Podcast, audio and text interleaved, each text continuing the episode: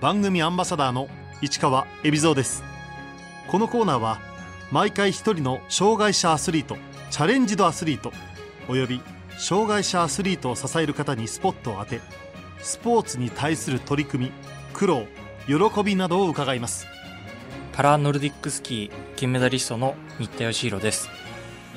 新田義弘1980年岡山県生まれの38歳3歳の時事故で左腕の肘から先を失う。中学3年の時パラノルディックスキー日本代表新井秀樹監督のスカウトを受け代表入り。1998年の長野から6大会連続で冬季パラリンピックに出場。今年のピョンチャン大会では2大会ぶりの金メダルと銀メダルを獲得。パラノルディックスキー界のレジェンドと呼ばれている実家が農家だった新田。3歳の時祖父が運転するコンバインに左腕の先を巻き込まれてしまった。2度にわたり手術が行われたが元には戻らず左腕の肘から先を失ってしまった。一番最初に言われたのが怪我をして帰ってきた時に「吉弘ちょっと来なさい」と言われて全然違う部屋に父親に呼ばれて、まあ、左手を怪我して亡くなったのは自分のせいで決して祖父母の責任ではないっていうことを言われて、まあ、一番最初に小学校に行った時にそうですね靴紐が結べなかったり、まあ、蝶々結びができなかったりっていったところからまあ、じゃあどうやったらみんなと同じようにできるかっていうことをやっぱり家族全体で粘り強く教えてくれたっていうのが、まあ、家族のおかげだなっていうのはすごくその時思っていました。4歳の時新田は父親の勧めでスキーを始めた。岡山県と鳥取県の県境が中国山地沿いなので冬になると雪が降る場所で小学校に上がるとスキー教室をやるからえー、その時に小学校の先生に迷惑をかけないようにっていうことで4歳から父親がスキーの板を買ってきたからじゃあやるぞっていうことでやったのがスキーとの出会いですね。初めは片腕でアルペンスキーをやっていた新田は小学3年からクロスカントリースキーを始めた。アルペンのスキーが横幅が大体12センチぐらいでクロスカントリーのスキーが、まあ、約4.5センチぐらいなんですけれども約3分の1の細さで滑るので、まあ、そういった滑る感覚とか、えー、バランスを鍛えるためにクロスカントリーをやった方がいいんじゃないかということで始めたのがきっかけです。たまたま小学校の先生がクロスカントリーやっていてで、まあ、熱心に教えてくれて、まあ、土日も練習会があったので、まあ、行っていたらアルペンスキーをやる機会がなくなって、まあ、自然とクロスカントリーをやるようになりました。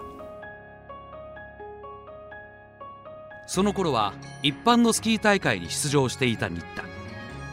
片腕で黒缶をする中学生がいるという噂を聞きつけ実家までスカウトにやってきた人物がいた。一緒に長野パラリンピックを目指さないか。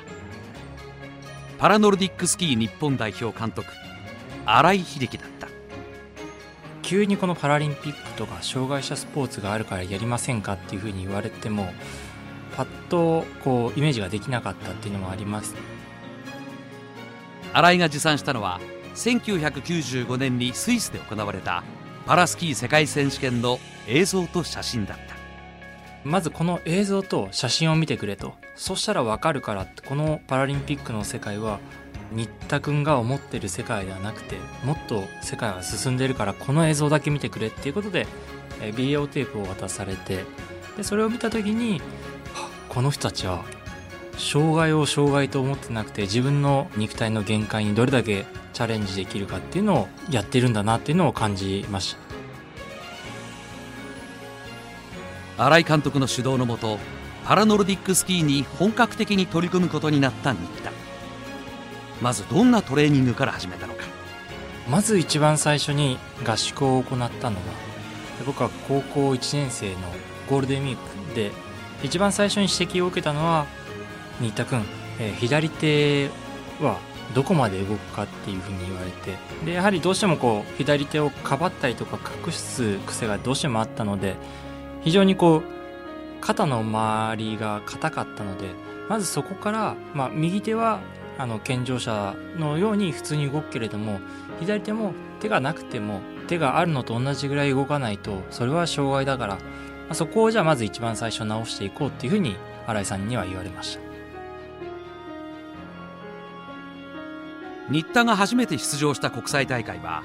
97年に長野県白馬で行われたパラリンピックプレ大会。世界のトップ選手と戦い感じたことは？その時にドイツノルウェーの選手が招待して呼ばれたんですけれどもそこに僕の憧れだったドイツの選手がいて、まあ、最初僕も非常に細い体だったので、まあ、この体をこうどうやったらつけられるんだろうかっていう非常にこう馬のような足をドイツの選手はしていたのでやはりそこに力強さと右手と左手のこのバランスの良さっていうのは非常に強く感じたので、まあ、そこからじゃあ自分もその選手たちにどれだけ近づいていけるかっていうのを一番最初に出て感じました。翌98年初の大舞台新田にとっては世界との距離を測る大会だった長野パラリンピック。入賞という目標は何とかクリアしたが大会後父親からこんな話を聞かされた、まあ、実はその吉弘が怪我をした時に、まあ、祖父が、えー、自分の左手を切って孫につけてもらいたいっていう話を聞いた時にじゃあ、え、祖父はどういう思いでその17歳の新田義弘君を見守ってたんだろうっていうふうに思った時に、まあ、そこからじゃあ僕が金メダルを目指してその金メダルを祖父にかけてあげることによって祖父が少しでも怪我を負わせてしまった負い目っていうのはなくなるんじゃないかなっていうことを思ってそこから非常にこうメダルっていうのをこだわっていきました。長野から4年後の2002年。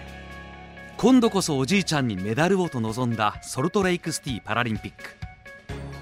新田は左右のスキー板を平行にして滑るクラシカル5キロで初の銅メダルに輝いた、まあ、ワールドカップでも表彰台に立ってこのままいったらもしかしたらこう金メダルは取れるんじゃないかなっていうふうに思った大会だったんですけれども、まあ、やはり途中で逆転されてしまって、まあ、銅メダルということでなんで自分自身が少し諦めてしまって逆転を許してしまったのかっていうそういった心の葛藤がある大会でした2006年のトリノパラリンピックでは日本選手団の旗手を務めた新田。金メダルを狙っていたがメダルなしに終わった。まずコンディショニングを失敗してしまった部分とあと肉体的にやはりこう海外の選手の力強い動きに対して僕は技術っていう部分で勝負をしようとしてしまった部分がやはり大きな敗因だったかなと。やはり肉体改造っていうのは必要だなっていうのをトリノの時には非常に感じました。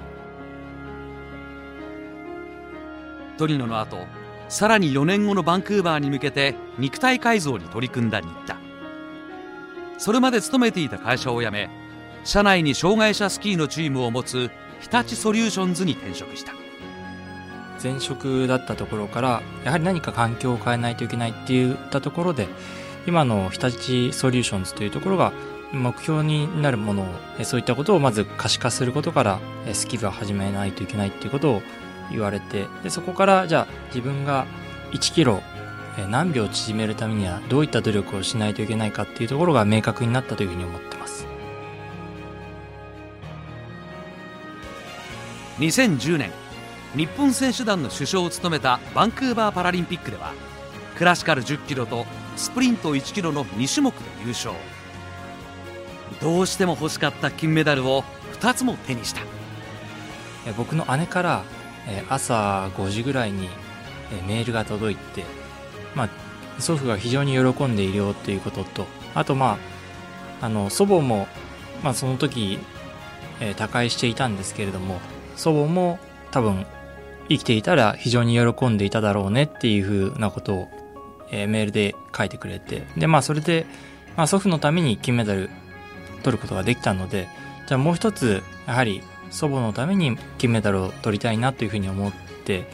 またもう一つ頑張る原動力になったのがえースプリントのレースだったなというふうに思ってます。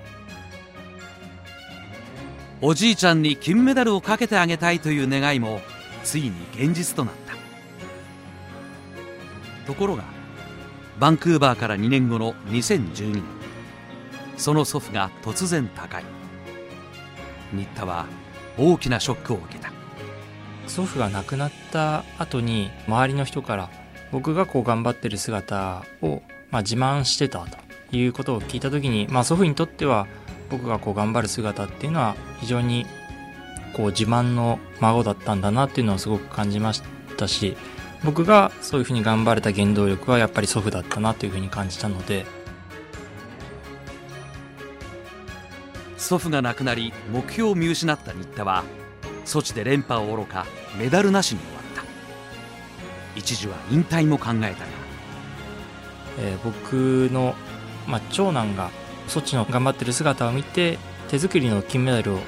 えーかけたいと言って自分で作って成田空港で渡してくれたのがもう一度、えー今度息子たちに今度は金メダルをかけてあげたいっていう目標が変わったなというふうに思います。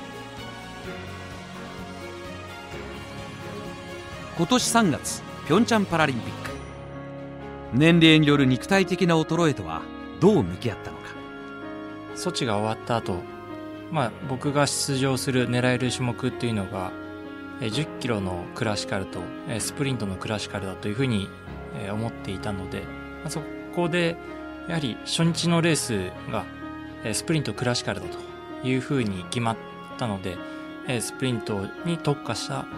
トレーニングというのを中心に行っていっていました。誰かがこうスパートをした瞬間にすぐついていけるような反応を鍛えるようなことをまず行ってでそこからラストスパートをするときに苦しいところでも体を動かせる肉体作りというのを中心に行っていました。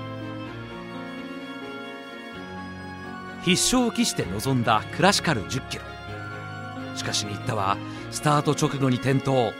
2周を終えてトップとは8秒差。まあ、どんどん気温が上がるっていうことが想定されていたのでこう最後にスパートできるために力を温存しようと思っていたんですけれども、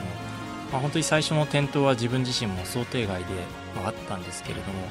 えー自分の力を出し切って最終的に結果が後からついてくるっていうふうにレース中気持ちを切り替えることができたっていうことは非常に大きかったなというふうに思います。後半巻き返した新田は終盤トップに立ち2位に8秒以上の差をつけゴール。バンクーバー以来2大会ぶりの金メダルを獲得した。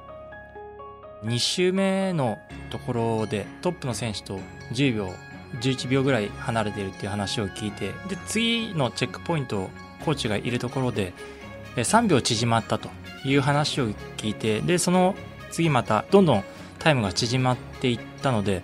もうここはもうやるしかないと。もう本当にゴールするまでは自分自身トップだっていうふうな認識はなかったんですけれどもゴールをした後、まあ新井監督も非常にこう喜んでくれて家族も応援に来ていたので喜びを共有できたっていうのは非常に嬉しい瞬間でした。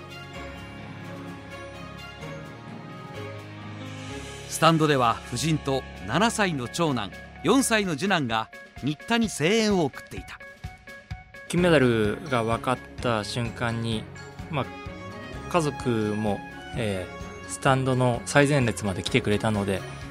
あ取ったよっていうことを、まあ、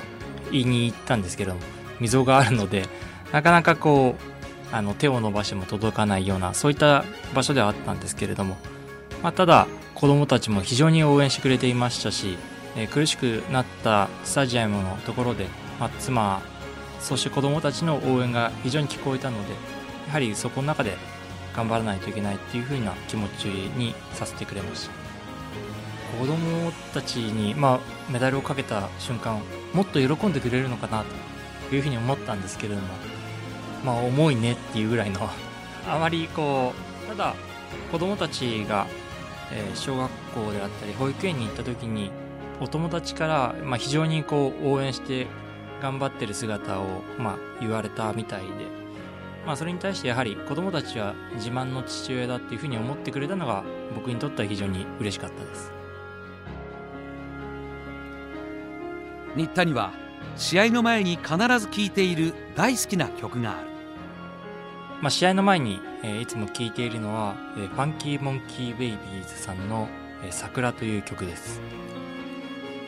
ありがとうっていう言葉の大切さっていうのをこの曲で感じさせてもらって、桜を聴くと、まあ、祖父のことを思い出す、そういったこう、何のためにこのクロスカントリーをやったかっていうことをもう一度見つめ直させてくれる曲なので、え常に大事な大会そして直前の演技を担ぐ曲として僕はいつも聴いています。新田の競技生活を陰で支えているのが最愛の夫人である。妻とはまあそれも、えー新井監督がゴールデンウィークにスキーをやりたいっていう子がいるからじゃあ一緒にやらないかっていうことで合宿に急遽飛び入り参加で来てくれたのが妻でまあピョンチャンの時もそうだったんですけれども一日一通の手紙を書いてくれて、まあ、何のためにこの競技をやっているのかそしてまた自分自身がどういう気持ちでやった方がいいのかっていうことを常に毎日の手紙で気づかせてくれていたので、まそういった意味では本当に妻には感謝しても感謝しきれないなというふうに思ってます。ピョンチャンパラリンピックで新田はリレー種目にも出場。日本は4位に終わったが個人種目とはまた違う喜びがあった。ピョンチャンまでは、えー自分自身がこのチームを引っ張っていこうというふうに思っていったんですけれども、まあ、そこから一つ、えー一歩下がってと言ったらおかしいですけれども、え次の若い選手にバトンパスをするということが僕のこれからやっていくべきことかなというふうに思っているので、まあ、技術の継承をしていくことが僕のこれからやっていくべき方向性かなというふうに思ってます。新田にとってパラノルディックスキーの魅力とはこのクロスカントリースキーパラノルディックスキーは必ず一人じゃ絶対できない競技なのでそこの中にはやはり道具の開発そしてワックスという部分そして最後にそれをまとめるそのコミュニケーションという部分が重要になってくるので本当にこう人間と人間がこうぶつかり合うというか、えー調和していくところがこのパラノルディックスキーの魅力だというふうに思いますし最先端をどれだけ世界に打ち勝っていくかっていうところを考えていけるチームっていうのがこのパラノルディックスキーのえー魅力かなというふうに思っています。最後に新田からメッセージをもらった。今シーズン、まあ僕自身はえー3月のえ札幌のワールドカップで、まあ国内でもまたえ2年ぶりに国際大会が行われるので、まあぜひいろんな人に応援してもらいたいなというふうに思います。